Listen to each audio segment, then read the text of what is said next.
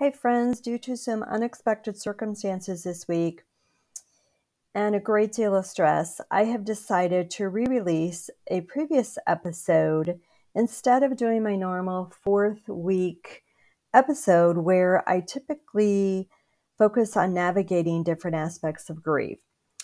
So, one thing I have learned for sure since my mom's passing is the grief that I'm feeling and when I become stressed, that that combo needs to be avoided. So this is an episode, like I said, a re-release. It's from episode 85, and this is one of the top three episodes that was listened to in 2022.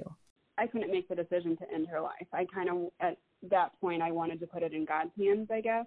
Mm-hmm. And so honestly, I feel like some of the women who do make the decision to terminate, they're, I mean, they're so strong. I just.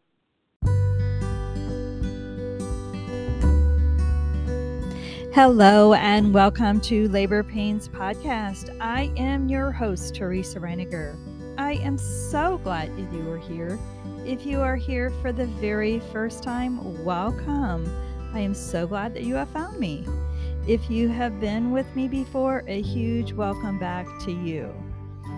This podcast is a place, it's a platform where I have been spreading awareness, connecting and supporting those that have experienced the struggles of infertility or loss of a child during pregnancy or infancy.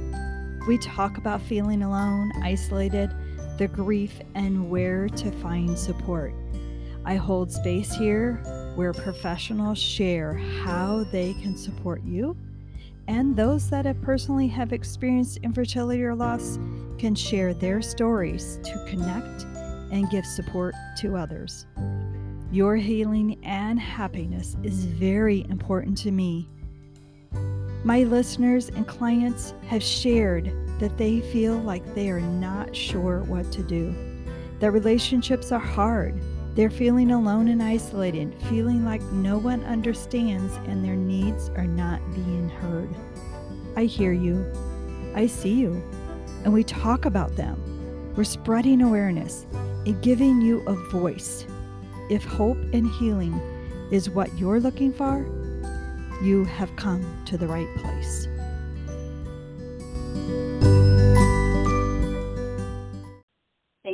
Much for having us and thank you for doing this. This is a much needed area and I, we appreciate it. Yeah, yep, you are very happy to be here. Yeah, you are so welcome.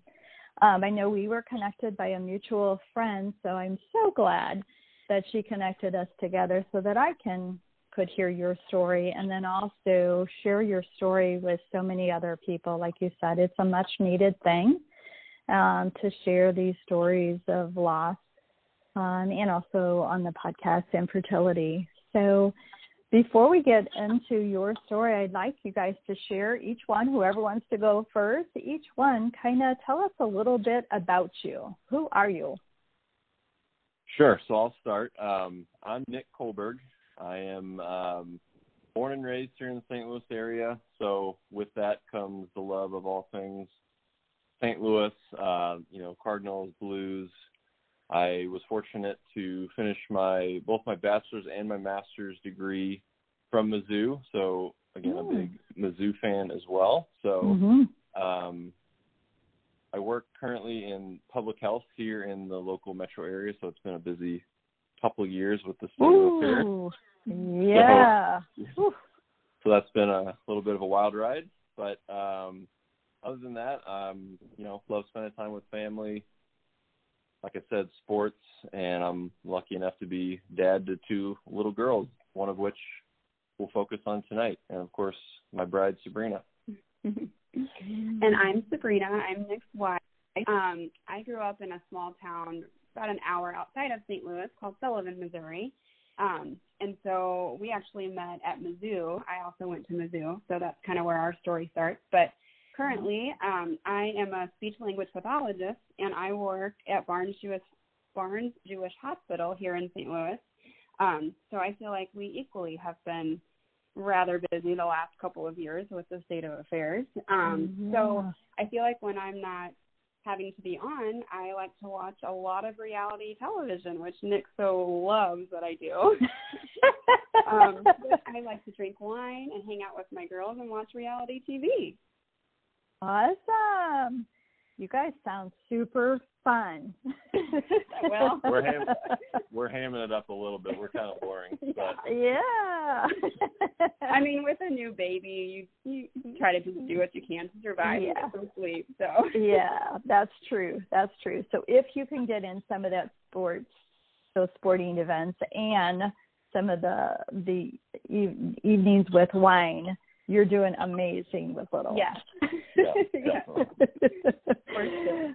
Oh well, I would like like I said before, I would love to hear your you guys' story and um, be able to share it um, with our audience here on labor pain. So if you want to share with us your story of your little girl in heaven, we'd love to hear that. absolutely. Um, so I'll start, and I'm sure I'm going to miss some things, and Sabrina can fill in. But Okay. um, like Sabrina said, we met at Mizzou. We were both in the same major, and um, Sabrina stuck with it. We were both studying speech pathology, and my odds were pretty good. There were two guys in a class of about 50 students, so um, it worked out okay for me before Yeah. I to a different field. But um, started dating as we were getting ready to finish up school for grad school, and both ended up staying at Mizzou for grad school. Um, and so eventually took the you know the steps in our relationship. Ended up getting engaged at Mizzou after a couple years being together. Got married in Sullivan, her hometown, in 2016, and then from there things were I would say pretty normal. Newlyweds, and then um, after a couple of years, we decided to, to grow our family from there. yeah, and I think um, Nick was probably ready to start a family probably way before I was. Um, my sister actually has experience with loss, and she lost a baby pretty late in pregnancy. So I think that kind of scared me a little bit, and Mm. um, so yeah, I think I, it took me a little bit longer than him to be ready. But so we we spent several years just being married, and um, yeah, Yeah. Yeah. And so um, we, our daughter Collins, who I mentioned right at the beginning, she was our firstborn. We found out we were pregnant with her in, uh, actually, it was New Year's Eve of 2018, heading into 19. So that was kind of a crazy day. yeah. So So, so you decided to do a pregnancy test before you went out for New Year's Eve? Is that well, what happened? no. okay, I'm like, that's kind of interesting. No, Nick was upstairs with a stomach bug that night, so I was celebrating solo. and we had been trying to get pregnant, and so we were tracking things really closely. And it was right around the time that I think I probably had taken a pregnancy test, you know, days in a row.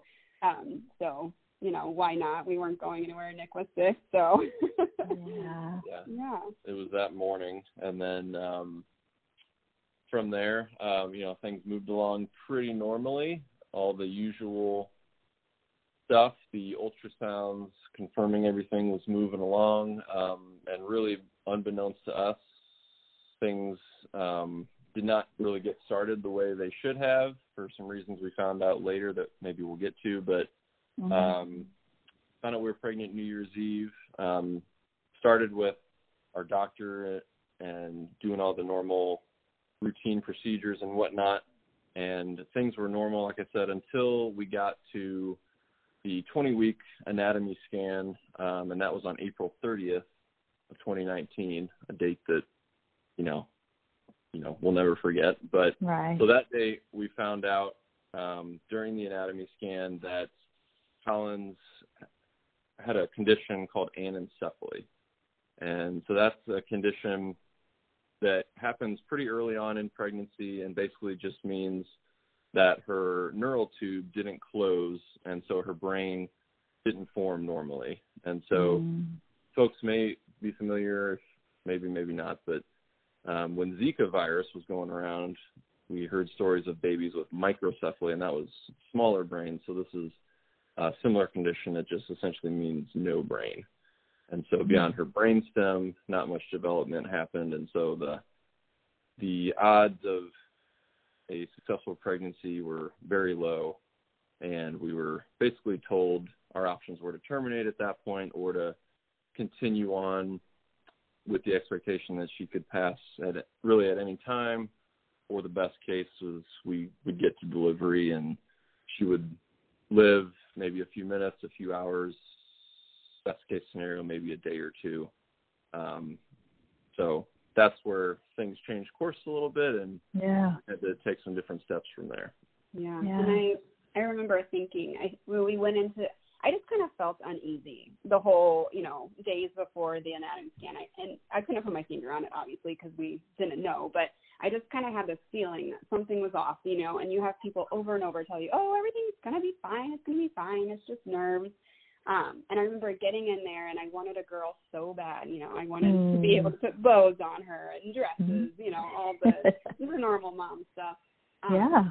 That was the first thing that they saw, and so we knew right away it's a girl, and we were just so excited, so happy, and then it just so quickly switched. Um, the ultrasound tech, you could just see it on her face that she moved to the head next, and um, she just was searching the same spot over and over, and then she told us, well, I need to go get my supervisor. I don't even remember what word she said. Um, and at that point, we just we looked at each other and we're like, "Oh no!" You know, we knew Mm. something was really wrong.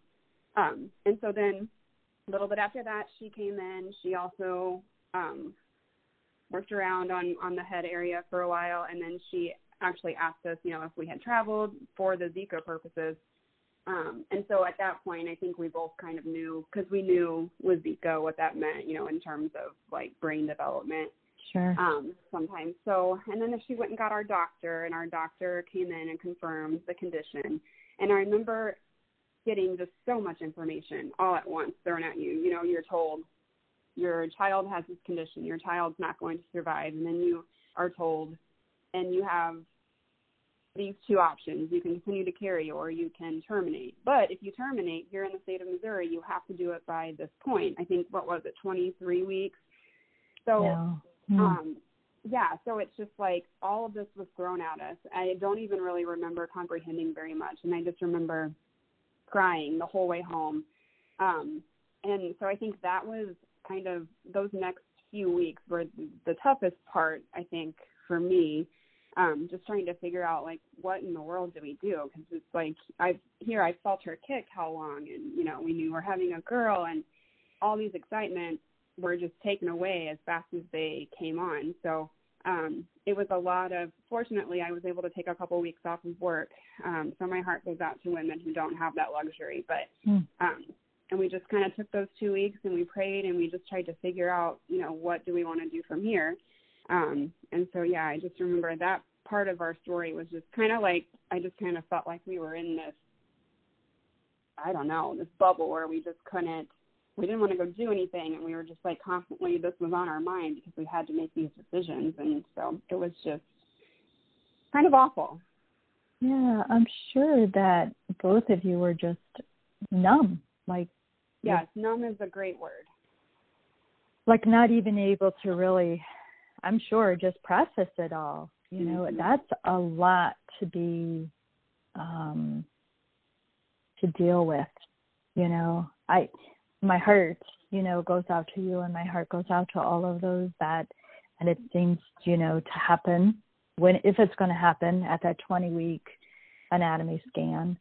Um and it's to me it's just so devastating, you know, all of those weeks and those dreams and those hmm you know desires are are just turned upside down so Mhm. quickly so Yeah. quickly Right.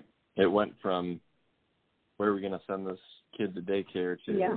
you know, what are we going to do Mm. over the next 20 weeks? yeah But um, and that's one thing too. I I like to highlight too is um, sometimes. Uh, eventually, we decided that we were going to carry um, and just, Okay. um, you know, do the best we could, spend as much time with her. But that's one thing too that I I like to make clear to people is that, you know, we're not heroes for doing that because we definitely had times where the decision we thought we were going to make was to terminate and to what we thought, you know, at that moment, like, the easier way out would just be to like let's end this, not put ourselves through the misery of knowing that things are not gonna Mm-hmm. you know, she's not gonna survive long. So we definitely had those moments where that was our path for us and so I hope people that either know people that we took that other route or they themselves took that route don't feel like they did something wrong or made Not the wrong decision because you know every everything's different. So I think I was kind of selfish sometimes in the decision we made because I honestly I just couldn't make the decision and I couldn't I couldn't make the decision to end her life. I kind of at that point I wanted to put it in God's hands, I guess. Mm-hmm. And so honestly, I feel like some of the women who do make the decision to terminate, they're I mean, they're so strong. I just like I said, I think it was just kind of I can't I can't do this. I can't make this decision, so we're just going to write it out and put it in Mhm. God's hands and that's kind of what the basis was for our um and hope for the best. Hope hope to get some time with her. So, Yeah. Yeah, and I think either decision, you know, is is very difficult. Um, and I've had women with both decisions previously on the podcast, um, and it's it is just hard. There is nothing easy about either decision. I'm I love that you pointed out that you did get the opportunity to be to have a couple weeks to really um, pray about it and decide that those had to have been very difficult weeks. they were pretty excruciating. Um Mhm. and I will say Nick was very good about, you know, he knew I was going to if we decided to carry, I was going to have to be the one to go to work and still be pregnant Mm. and have the people constantly, you know, being excited for me and Mm-hmm. um so I think he wanted to kind of put it in my court because he didn't want to put pressure on me to have to go through that. Um, so I don't know. That kind of tore me up more though, because then it was like, oh, this is kind of on me. Um, but I, my sister bought me a book, and um, I'll mention it just in case anybody else um, is in our situation and at the perfect time needs to read it. But um, it's called "I Will Carry You" by Angie Smith.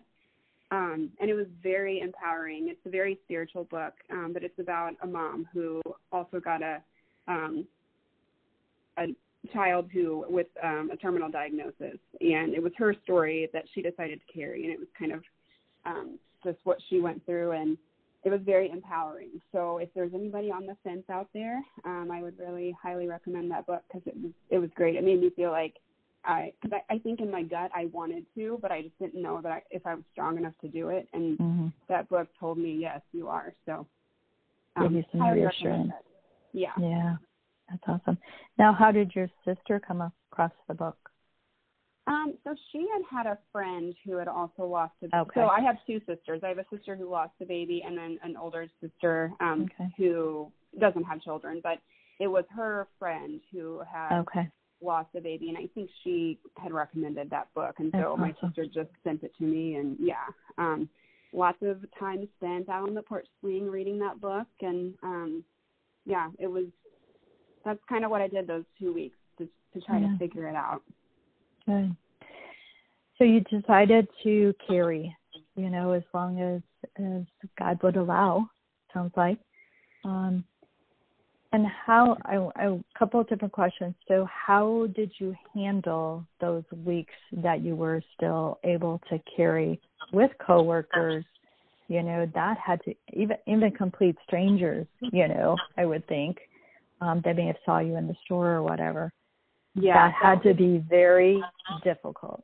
it was excruciating at times. Um, you know, working in healthcare, I see patients every day who, especially in acute care, you see them once and then they go to rehab. So it's not like somebody you're working with constantly who knows your background and knows what's going on. It's new people every day that I'm coming into Mhm. contact with, and you know they're so excited for you. And so I think I just I don't know, I just prayed for strength every day and when I would get asked, you know, oh, is this your first? I would say yeah and you know, boy or girl, I'd say girl, we're gonna name her Collins and then I usually people, you know, it's kind of small talk and then usually people would kind of stop talking about it at that point.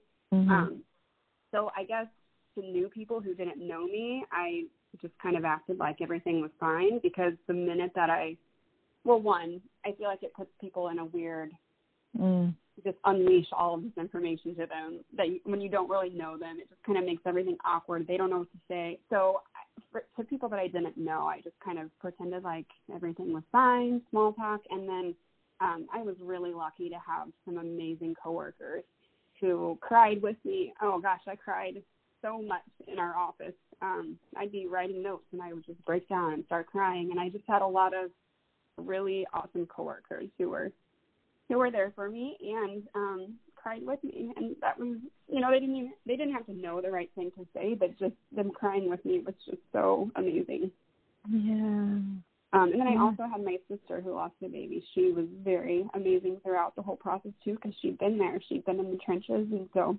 she kind of Mhm. knew um how to help guide me so those were those were my um yeah Great support. yes Great support for you.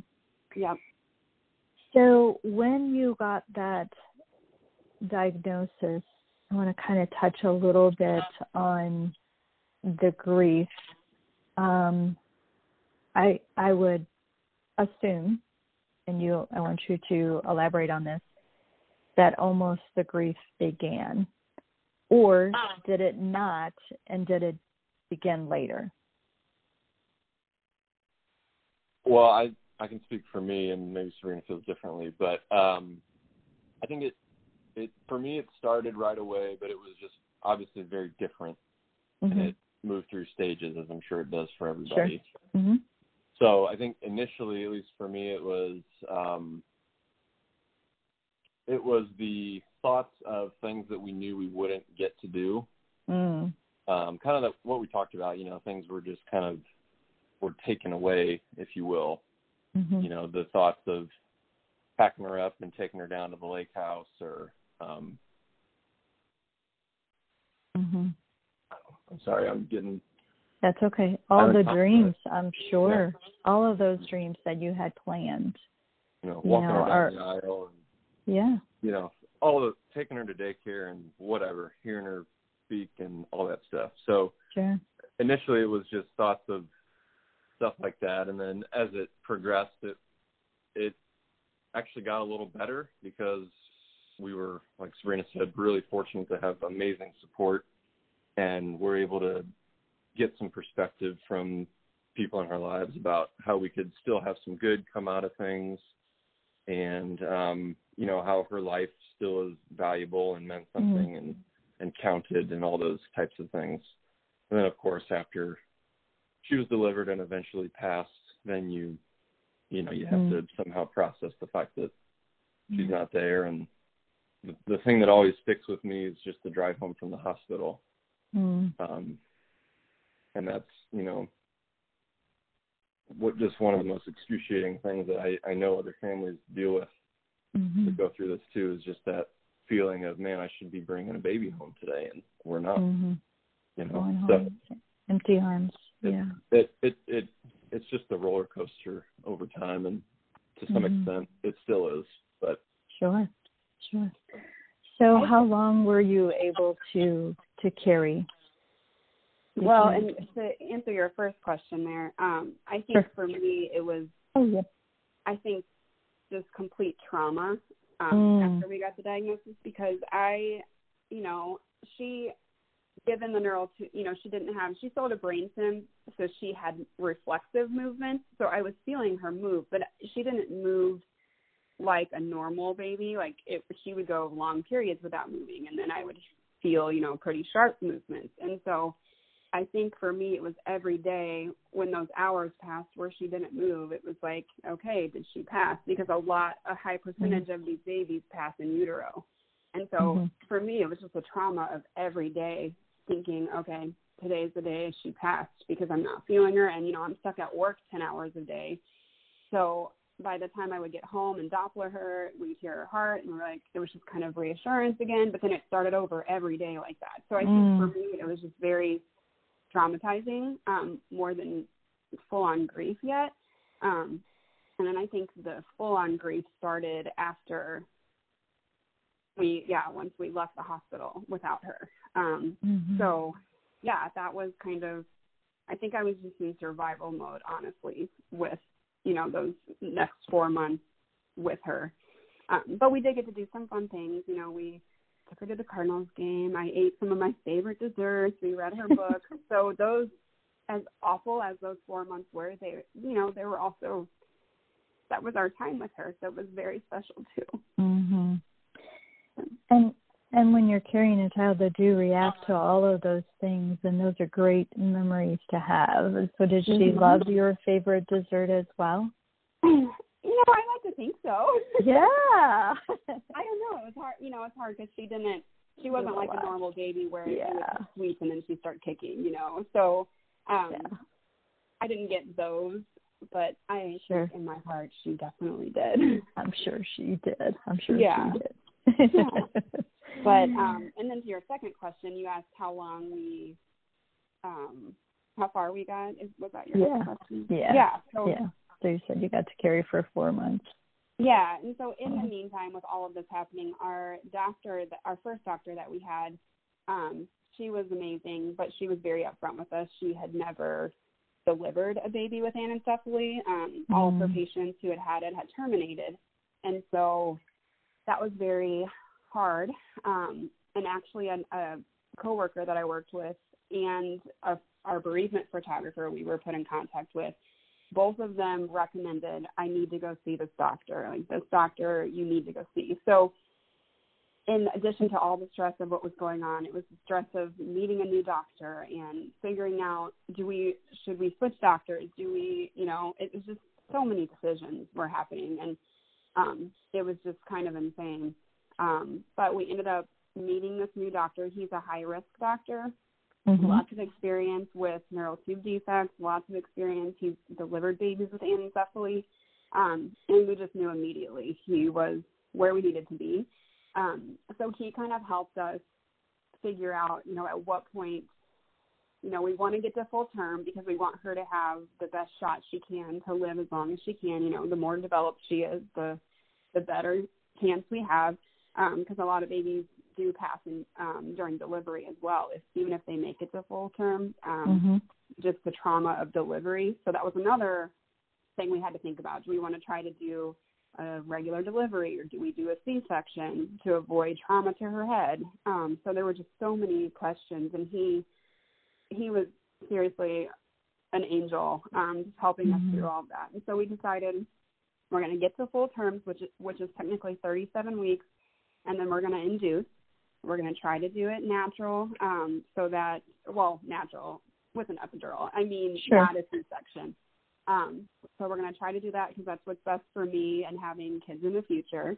Um, but if she's in distress at all, then he was perfectly fine with aborting and going straight to a C-section. Fortunately, mm-hmm. we made it to 37 weeks. Um, mm-hmm. She, yeah, she made it to 37 weeks. Wow. Induced, yeah and the delivery was so it was 36 hours of Ooh. labor.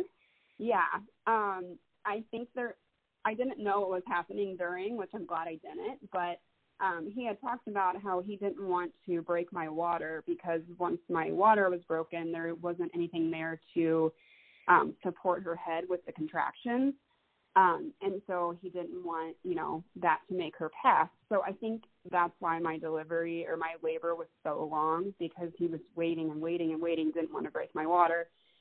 36 hours later, he came in, and so like that had been the plan. Came in and told me, "I think we need to break your water," and I'm just like, "What?" We talked about how we didn't want to do this, um, but trusted him completely. So broke my water, and right after that, it was go time, and she made it through delivery and she lived almost 11 hours with us. Yep. Oh, wow. 11 precious hours, I'm sure, yes. for you. Yeah. Yep. Mm-hmm. And it was just, you know, I don't, I wasn't sad at all that day. It was weird. Even though I knew it was going to happen, I think I had just been in trauma mode for so long. It was just amazing because she was here. All of our close family got to come. Well, we didn't do we have large families, but we did like our immediate families. They all got to come up and see her um, because we didn't want so many people to where we couldn't spend time with her either. Right. Um, which that was kind of a hard decision not to allow just anyone who wanted to come up, but I'm glad we made that decision because she got to meet, you know, our immediate families and we also got to spend some precious time with her by herself and it was just it was an amazing day. Oh, I'm so glad that you got that time. Yeah. Me I think too. that's, very important. Yep. Yeah. Yeah. Yeah. So after the 11 hours, did you continue to get to spend time with her? We did. Um, so we were fortunate enough. We delivered at Missouri Baptist here in St. Louis, and Mhm. they have a couple of these devices called cuddle cots. I'm not sure if Mhm. you are familiar, or maybe. I am, but others may not be. So I'm glad that you said that. Yeah. And, Yeah, and explain so- what those are. hmm Sure. Um, so for babies who pass away, um, the normal physiological processes start to happen quickly. Um, you know, with the tissues start to break down and whatnot, just like any other person would. And so a cuddle cot keeps their bodies cool to essentially slow down that progression of uh, nature, I guess is the right way to say it. And so hmm um, obviously, you know, with a normal baby, um, normal delivery, you get a couple of days to spend in the hospital before you're sent home. And so we were really fortunate that the cuddle cot essentially gave us those two days as if it would have been a normal delivery. And so we spent pretty much uh, two full days after she was uh, delivered just holding her. Um, we got the chance to do footprints and take some impressions of her feet and Give her her first bath. give her a bath, you know, to make all these Mm. mementos that we were um, ins- um not instructed, but were were made available probably, to us. yeah. Right, encouraged, that's the right word. Um so yeah, it was just really precious time to sit there and of course that's when the grief hits home at different moments. Um but it also gave family, especially like her grandparents and some of our siblings and real immediate family to come back up and hold her maybe for a few more minutes, um, you know, see us, talk to us, all those types of things. So we were extremely fortunate to have that time too. Yeah, and the cuddle cot, um, we actually knew about because of my sister um, and brother-in-law and their experience with loss. They um, were fortunate enough to, or they didn't have the cuddle cot. Um, I don't think they were quite as, yeah, I don't think they were quite as common when they um, gave birth to to their daughter, and so they actually did a fundraiser for her first birthday and donated a cuddle cot to a hospital and now they're a, a little bit more um Mhm. readily available so um we knew about it because of their story and so i'm just so thankful that we yeah that we had that because oh you're never ready um to let them go Yeah. that time was just amazing Yeah. Yeah. Take your time there. So yeah. Um yeah, you want to spend as much time as you can with them. Mhm. Did the hospital give you a length of time or did they allow you to choose how So long you got to spend with her? Yeah, it was um the hospital was amazing. It was based on insurance, so I guess insurance pays, you know, up to 48 hours after um a vaginal delivery. So um they told us we could, you know, use all of that or as little of that as we wanted. Um yeah, they were I just cannot I can't speak highly enough of Missouri Baptist Hospital That's Um, awesome. You know that 36 hours that I was in labor, they opened up another labor room just for our family to be in while they were waiting, because we didn't know, you know, we didn't know what was going to happen. We didn't know if she only lived a matter of minutes. You know, we wanted our family to be right there. So, um, yeah, they just opened up another room, and our family was in there the whole time, and it was just, yeah, it was pretty amazing, pretty special. It is amazing that the the hospital was able to do all that for you. Yeah. Um, such a difficult time. It's so nice when I hear that the staff and everybody really, you know, do whatever they can. I've had there have been, you know, bad stories that they Yeah. kind of rush um, people through that and and hurry them along and not allow them to spend the time.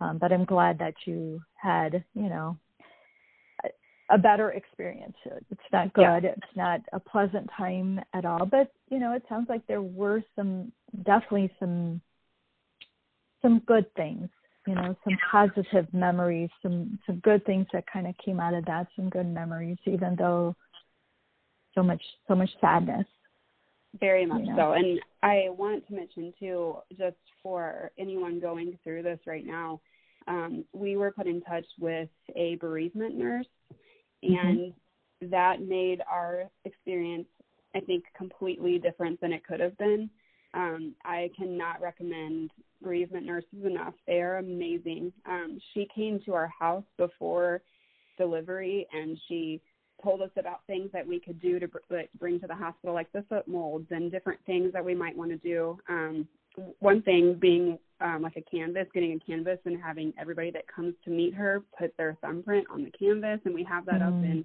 in our Rainbow Babies room. So there were just so many special things she prepped us for. Um, she also went through delivery with us because we didn't do uh, a class on that because I just couldn't sit there being mm-hmm. in a mm-hmm. class with all these expectant moms, you know, go through all of that. So she prepared us for what we were going to be getting into. Um, and then she was my nurse at the hospital and she just made it amazing. Mm. So if um, anyone is going through that, please call your hospital and just see if bereavement nurses are available because you will um, you'll not regret it. They're, yeah. they're special people. Yeah, I was going to ask, how did you find her? So was it your doctor or? Yeah, um, so That's our beautiful. high risk yeah. doctor, you know, I I think unfortunately he sees more of these not mm-hmm. so great outcomes, and so um, yeah, he recommended that we get in contact with with her, um, and I think they have a pretty special relationship too. So it just kind of made the process that much better um, because they were on the same team from the get go, and so um, yeah, definitely. Wow, that's that's amazing. And you said you had short um, pictures taken, and I think you did you mention that that was like a bereavement photographer yeah. as well. Yep. So that was also um, our doctor. I think it was our doctor that put us in contact with her as well. Um, and oh my gosh, she's amazing. She actually lost a baby as well. His name was Clark, and and our bereavement nurse too. She lost twins. So all of these people just know what you're going through. Mm-hmm. Um, but she takes pictures pro bono for people like us who are you know going through situations like this mm-hmm. um, in memory of her son. So she took our maternity pictures. Um, she came to the hospital, took all of mm-hmm. our um, pictures there for free. And oh my gosh, and I've talked to some women who have lost babies and they didn't necessarily do pictures. No. Um, and mm-hmm. I would I would strongly encourage it because my hard days, I just look back at those pictures and I just feel the happy again. Mm-hmm. Um, so they're they're pretty great. Yeah. Um, but her, if there's anyone in the St. Louis area listening, um, it's Captures for Clark um, is the name of the program that she does. Um, so definitely reach out to her. Alex is her name, and Captures for Clark. Clark was her son. Oh. It is it is kind of amazing how people that have gone through loss like you guys have and and like they have um they want to give so much you know mm-hmm. to support um the other families that are enduring so much trauma yeah. so much heartache um to just support them in so many ways i i i feel very fortunate to like you live in the st louis area where we have these hospitals that um you know have these things you know mm-hmm. we have mm-hmm. big hospitals that um and and missouri baptist isn't the biggest but they do just have a lot of resources i guess is what i'm trying to say to yeah. help support the families Yes, I remember yeah. thinking, well, because I work at Big Barnes, and you know, everyone just assumed, oh, you're gonna go to Big Barnes, and I was like, no, my doctor's at Mobap, and I I'm obsessed with him. I love him, and yeah. I also just didn't want to be at work with all of this. like, mm-hmm. I needed to be in a different place, not at work yeah. when I was going through this. So yeah, yeah. I mean, you want it, you know, support, but that's probably not the coworkers and everybody else that knew you to be all kind of you know, yeah, wanted to see Collins and all of that. Yeah. Yeah, and I don't think I think they they would have appreciated. it. But just being in that building that I'm in every day, like I just sure. wanted this part of my life to be separate, I guess. Yeah. Well, and even you know, my thought goes to you know to lose your, you know, those last minutes with your daughter at a place where you then have to go back to work exactly. over and over and over. Yeah. It, yeah. Exactly. Good choice. Yeah, yep. for sure. Yeah. For sure. So I know you just indicated that there were lots of um, mementos and things that you were able to do. And then were you, after you did all those and you left empty handed, um, no baby, did you do a service and stuff with Collins? We did. For your um, family and stuff? We did. Um, mm-hmm. And that was something too, just, I guess, another, I guess, I don't know if it's pretty evident or not, but yeah. we were just like so extremely blessed to have yeah. these people yes. that that you were helped us through this whole thing, but um and continue to do that.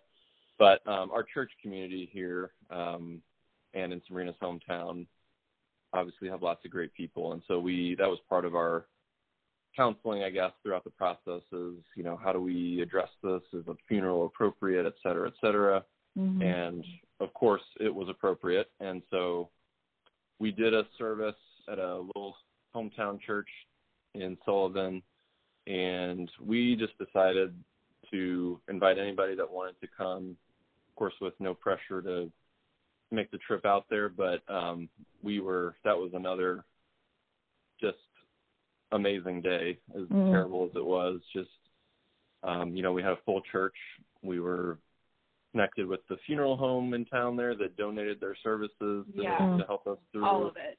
You know, so um lots of close friends and family and family friends were there to support us that day. So we were there and got to talk about her a little bit, honor her life and um leave people with the notion that the story doesn't stop there, that we were going to continue talking about her and making sure that um, we could hopefully, you know, support some families the way people supported us. Yeah. I think that was kind of our goal with that whole thing. Well, yeah. I think it was important too. I mean, with so many people not being able to come up to the hospital, none of our friends, we did, you know, we didn't invite our friends up, we didn't invite extended family up. Um, so that was their way to get to meet her, um, mm-hmm. in a way. So I think yeah. it was it was for us, but I think it was also for for others as well to get to kind of meet her and say goodbye all at the same time. Yeah. Yeah. I I just sense so much love there during that time, you know, shared with those family and friends with you. Absolutely. Yeah, very appropriate. Yes. And one, so, one oh, sorry, go ahead. No, go ahead. No, you go. Mm-hmm. So I think the last thing I was just going to say on that note, I guess, is the other positive I think that we saw by doing that and allowing people in to help us along was that we realized that so many people out there that we know have gone through, you know, either a miscarriage or fertility issues or whatever it might be that of course still has stigma around it. Um, mm-hmm. and so that's just I don't know, solidified it even more that we need to talk about this stuff and not make it such an icky topic. And, you know, by doing things like her funeral and mementos and different things in her memory, um, we get to do that. So that was mm-hmm. one thing I realized just how prevalent this kind of stuff is. Yeah, I mean, mm-hmm. I guess it just opened the door. There were people that we've known our whole lives and didn't know some of the loss that they had experienced until we did and we started talking about it and then I think it was more of a form of trying to support us and be like, yes, we, you know, we've been here. And um, so, yeah, it definitely by us talking about it, it, I think it opened it up for others to talk about it who were close to us and had gone through something um, mm-hmm. similar. Yeah, yeah, and and I totally agree with you. That it does need to be talked about, of course. Um, that's why I do the podcast so that people can share their stories and and open those lines of communication because exactly what you said.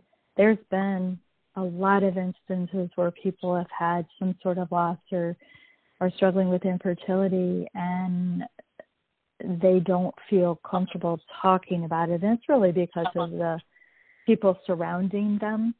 Um, and and it's shifting. Um, but I think a, right. a lot more shift needs to happen. I, mm-hmm. I hear all the time that um, I previously oh. worked at a funeral home for 15 years, and over and over, you know, somebody in the family, somebody has passed, and they'll talk about, you know, a baby or whatever that had been lost, and the rest of the family had no idea. Mm-hmm. You know, so mm-hmm. I can remember hearing that. Um, so yeah, it's just not years ago, especially, just not talked about. Mm-hmm. So, yep. So yeah. So you talked about um, all the mementos and things and ways to honor her. How are you honoring her, or or have you been? I'm sure you have in some way.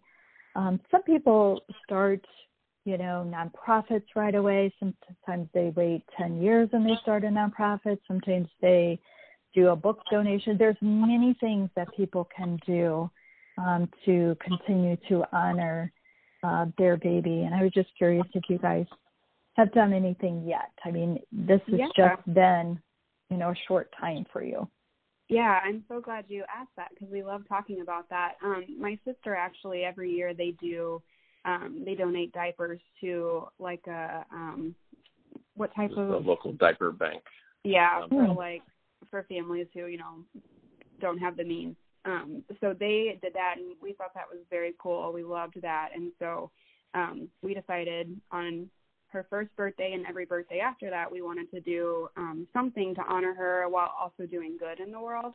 Um, so I'll let Nick talk about a couple. She's she's two, so we've gotten to do two birthday celebrations. But mm-hmm. right, yeah. So we haven't formally started a nonprofit or anything at this point. I think that's mm-hmm. maybe possible in the future, but yeah.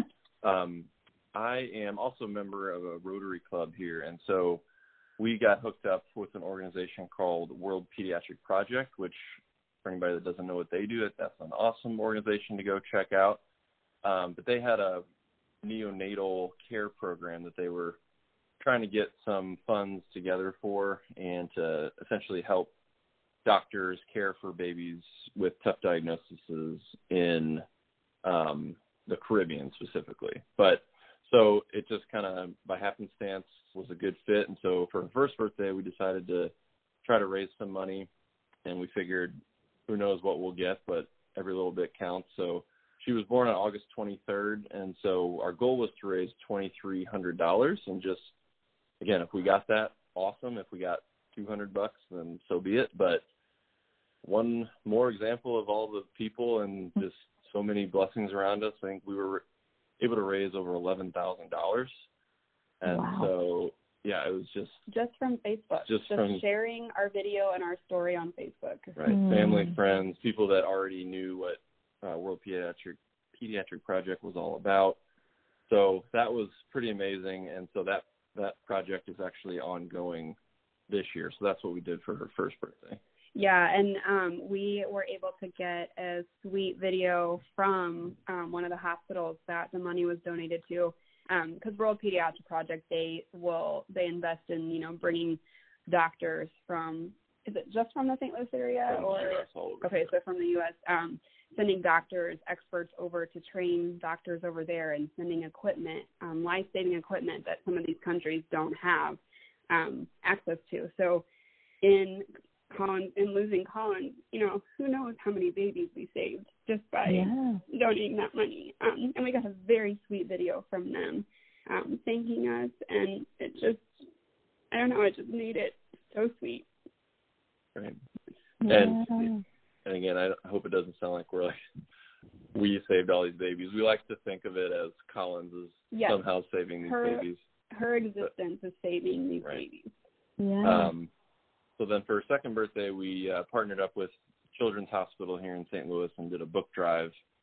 And um, again, we're just really blessed with people that chipped in a single book or chipped in 10 books. And um, so we were able to donate a nice truckload of books for kids that are there receiving treatment in the ho- in the hospital uh, while they're there, and then um, to take home with them as well. So, where our goal really going forward is just each year to try to do something, whatever it might be, mm-hmm. do a little bit of good, um, and particularly I think trying to help kids and families in some way. So we'll see what that means for the future, but it really does feel good each year to um, do that. And then I think again, the for me the real side bonus of it is being able to tell her story and talk about her a little mm-hmm. bit, um, and again raise that awareness that we know is so important.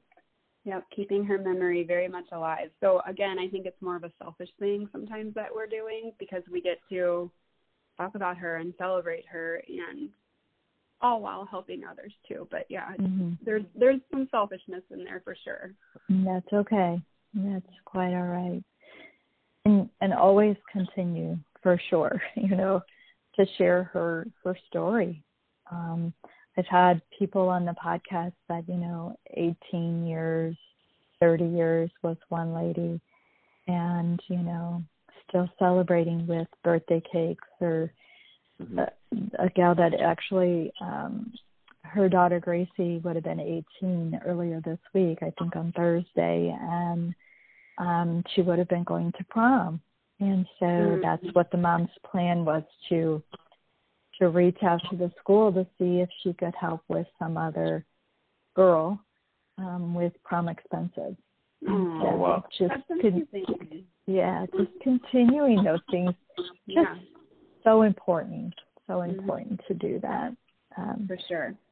So I would encourage you to just continue to do that. You know, continue to do that for sure.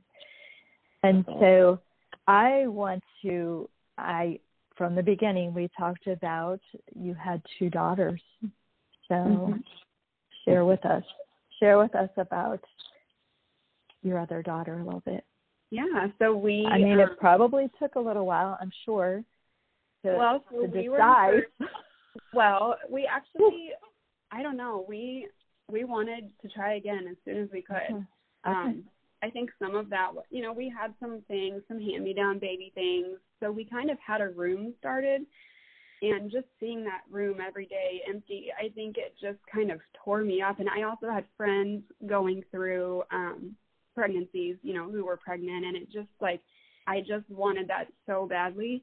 Um, so I don't know if it was smart to do it right away or not, but we um, were encouraged to wait a little bit for my body to heal, obviously. Um, and then took the lead of our amazing doctor who I'm obsessed with. Um, and he was with us every step of the way. Um, had a tested me and Nick had a plan going forward, um, how to not allow this to happen again. Um, and so it was the most anxiety driven nine months of my life. I was so anxious the whole time. We were even lucky to get ultrasounds every two weeks um, mm. just to say everything's fine, everything, just to reassure me. I think it was most of the time, but mm-hmm. um, yeah, just I don't know. I I almost wish I could have enjoyed her pregnancy a little bit more, but we we got there. She was perfect, and her name is Maya, and she is our rainbow baby. And we actually just celebrated her first birthday um, in February. Oh, yeah. Well, and I've heard that from a lot of women that um, that pregnancy after a loss is very hard. Very. Um, to just connect to the baby, you know, to mm-hmm. to um, it, just to love that that child because the heartache that you've already endured. Um, and so what you're what you said, um, I think is is pretty common. I guess is what I'm trying to say. That it mm-hmm. is hard to connect um, and to enjoy the pregnancy because the anxiety and everything that goes along with. Um, mm-hmm. And those points, I'm sure that 20 week anatomy scan was oh my gosh torture. Oh, it was. I just like I don't think I breathed the whole time. I think I was just yeah. like yeah, I think that was kind of an out of body experience, but I also think um it was helpful. I had several well my sister and then I had a couple of close friends who had experienced loss and I think they did a good job of making my mindset more of this pregnancy and this baby is not going to replace Collins. Um, mm. She is going to be, you know, just she's going to be our rainbow, and she's going to be, um, yeah, she's she's not going to replace her. She's going to be her little sister, and mm-hmm. Collins is going to be with her every step of the way through the pregnancy to help us get her here. So I think it was kind of um I don't know, I think it was just like a mindset shift of yeah, she's not she's not replacing her. She we're just expanding our family and Collins mm-hmm. would want us to do that. So Yeah. Yeah. They never replace. No. For sure. For sure. And will you tell Maya about Collins? Will she be talked oh, about? Yes. Oh yes, we already tell her all about her, and um, okay. we've got a little um, shelf in Maya's room that has a picture of Collins and the seat mold that we did, and so there's some things in Maya's room that, um, yeah, that pay tribute to Collins, and um, it's kind of fun to see. Sometimes you know before we put her to bed she'll look over at the picture and she's kind of pointing now at things and i i know she's just randomly pointing at things but it's very sweet when she points at collins's picture and we're like yeah that's big sister. And um so yeah i think yeah. um yeah we want her to know her as as as we do so. Mm-hmm. that's awesome. What a beautiful ending to to a to a very difficult journey that you guys have had. Yeah. So I'm assuming because you went ahead with a pregnancy right away, and I know you guys said that this happened very early on, just kind of a fluke thing, if I mm-hmm. remember when we talked. Um, so um, that was probably reassuring too to go ahead right away because yeah, are those just fluke kind of things? And and we previously talked, and you know, you know that I have a grandson, and you we've had several of those things, those fluke kind of things in our family. So they do happen. Yeah. They're not easy to deal with, but yeah, and it is um definitely it's a sporadic thing. There can be some yeah. genetic things to it as well, which Nick and I were both um we both have something that because what it is is um there's not an it's a folate issue or a folic acid issue sometimes. Mm-hmm. Um, mm-hmm. And mm-hmm. so we were fortunate enough to have a doctor who understood all of that and knew, you know, he put me on lots of, I was taking steroid amounts of folic acid. And mm. um, so there were definitely things that he did to make us feel better because he, it could have very well been a sporadic thing, but it could have also been a genetic component too. And so um, I just definitely encourage everyone to um before you know starting to try to get pregnant definitely talk to doctors about you know what's in your family just so that you can kind of be a little bit prepared. Um you can't play the what if game but i i often think well what if we would have looked into this a little bit more? You know could we have prevented this? But there's no way to know that. But um yeah just definitely being with a doctor who knew the condition in and out um, and what to do to make our chances as low as possible that it would happen again um, was a little reassuring in the anxiety yeah. of the pregnancy. So yeah, a little reassuring. yeah, I heard that a little, a little. It definitely was, but it you know it didn't make yeah. the anxiety go away by me. Yeah. Yeah. Yeah. Well, is there anything else that you guys can think of that would be real important for the listeners um, to know about your story. Um, and if if not, um, um, if you want to share some words of advice or encouragement, you just shared a couple of things there, which I think are very very important. Um, but anything else that you'd like to share? I guess I'll go first. One organization okay. too that I, I wanted us to just highlight that also sure. gave us some support um, pretty early on after we got the diagnosis Catherine Cares is a group here. I think they mostly operate within the St. Louis area, but um, for again families that might receive some kind of life-threatening diagnosis, they provide heartbeat bears to uh, I think pretty much all the the hospitals here in the area, um, and they also help families.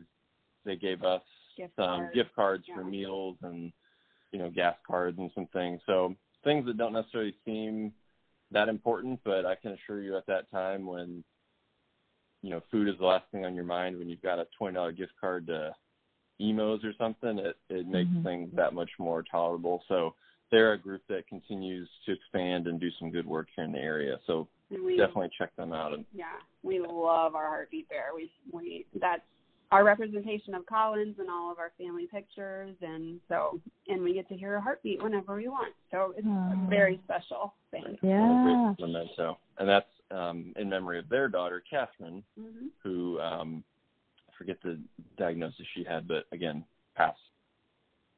I think in utero. So um, Yeah. again, just one other organization. I think in terms of advice, I don't know that I necessarily have any answers. I think the one thing I just try to keep telling myself and anybody else that asks about our family, um, you know, when somebody says, "Oh, you have kids?" I say, "Yep, I have two daughters." Um, and if it goes beyond that, you know, explaining one's in heaven and you know Maya's our rainbow baby that is a year old, et cetera.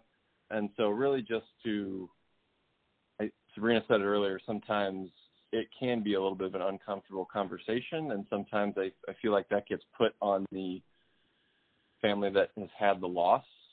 And so I think my advice would just be to don't worry about making someone else uncomfortable. Um, this is your life and that's your child that deserves to be talked about. And like I said earlier, you know, their life counts and all that stuff. So don't ever be scared to mention them when you're talking about your family, I think would be number one. And then two is just, yes, it, it really sucks. I mean, Mm. it sucks, but just hold on as long as you can and just know that it might take a year, it might take six months. For different people, it might take multiple years, but there is good that can come out of a bad situation. And, you know, we talked about some things we've tried to do to honor people or honor Collins and other people that have, have done similar things. So there are no shortage of ways to try to make some good come out of a bad situation as um, as impossible as that might seem in the moment when things get turned upside down. But just to keep some hope and keep some faith. And I don't know if necessarily our contact information will go out with this podcast, Teresa, but if we can be a resource for anybody, not that we have all the answers, not that we're the experts, but I want people to know too that there are people like us and the, the lost community is not one that we would ever choose to be a part of, but it is one that takes care of each other and there are lots of people out there that will support you if you need it. So I just want people to know that. hmm We we we will make sure that people can um, they'll get in contact with me and I'll connect them with you. But yeah, that is very important. I'm glad that you offered that because just like you had support, um, you want to give that support on to other people and and Absolutely. obviously in you guys' case that was so helpful for you to have that support um, to guide you through a lot of that. So Mhm. Definitely.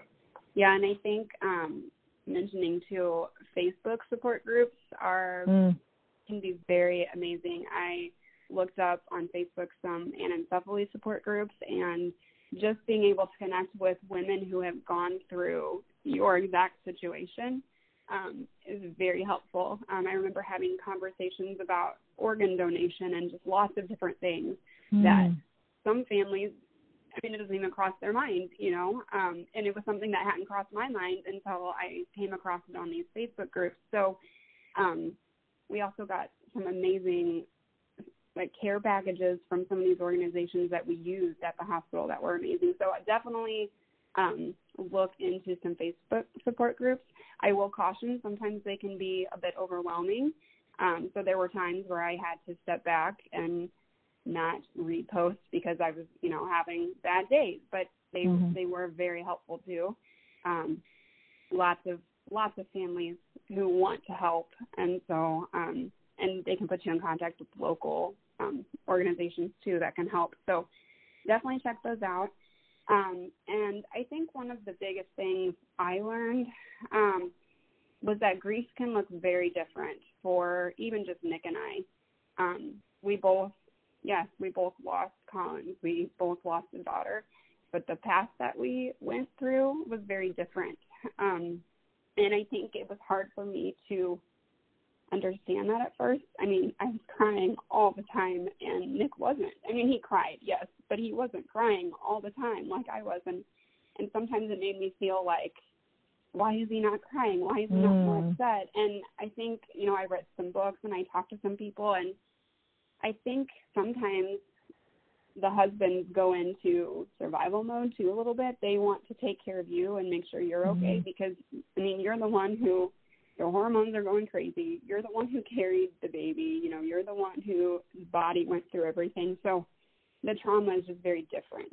Um, and so it's okay if your husband's not sitting there crying with you every night because I think they need to sometimes be the strong one for a little bit. And I think we just grieve differently too. So um, that was kind of a wake up call for me at first too.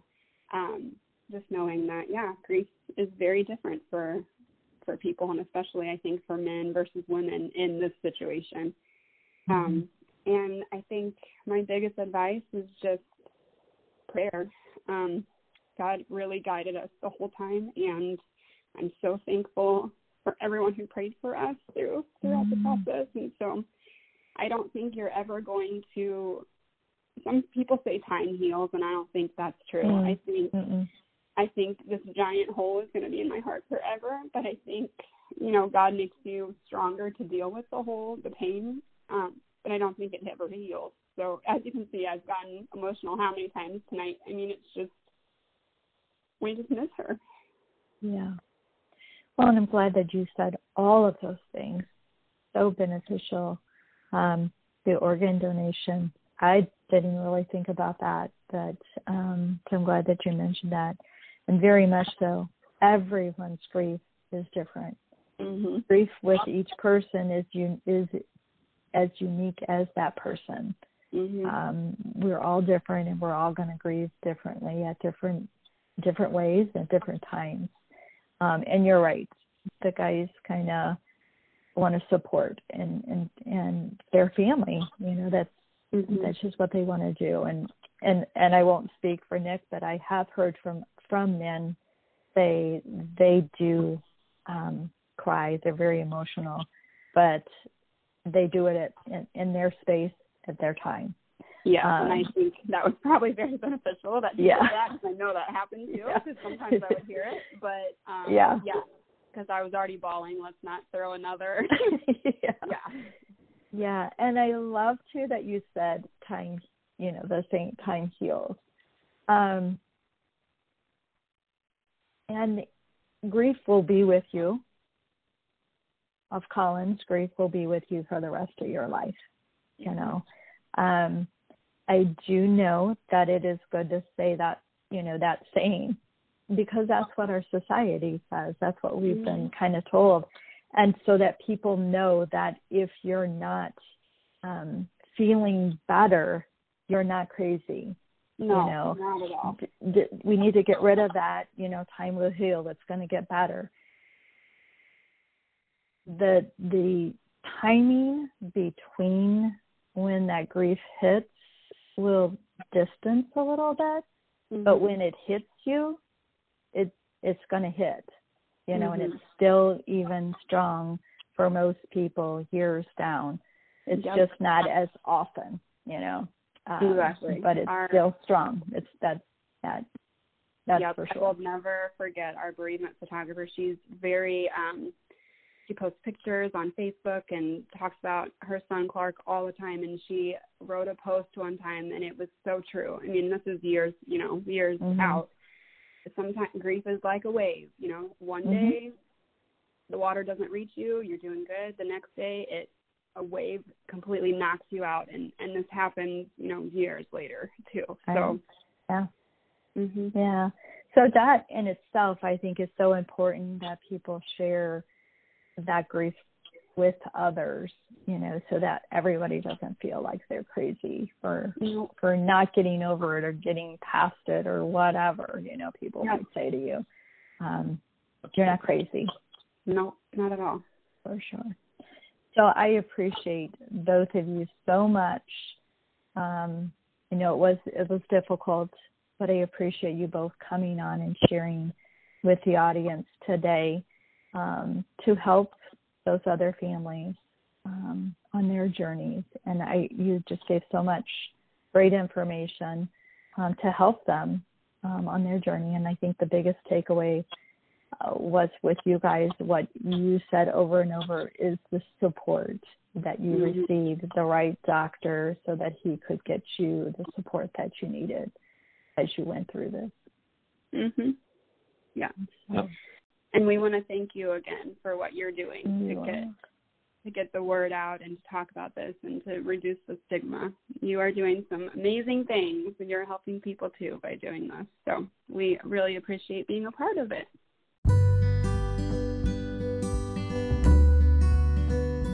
If you have enjoyed this podcast and found it helpful, please consider sharing it. And if you do share it on social media, tag me so that I can personally thank you because I really do appreciate uh, you sharing it. And this really is the best way that we can connect and support others on this journey. And also, if you can take a minute and write a review or comment on this episode or ask a question. Those are the ways that I can continue to create valuable and supportive content for you and the other listeners. And of course, if you have not yet connected with me, I would love for you to find me on social media. On Facebook, you can find me at Teresa Werner Reiniger. On Instagram, Teresa Reiniger. And on both Instagram and Facebook, you can find me at Living After Grief. If you need support and are feeling alone on your journey, I am here to support you. I am looking forward to being with you again next week. So continue to share your story to help others feel inspired and to give them hope on their journey. Until next week, have a peaceful and blessed week.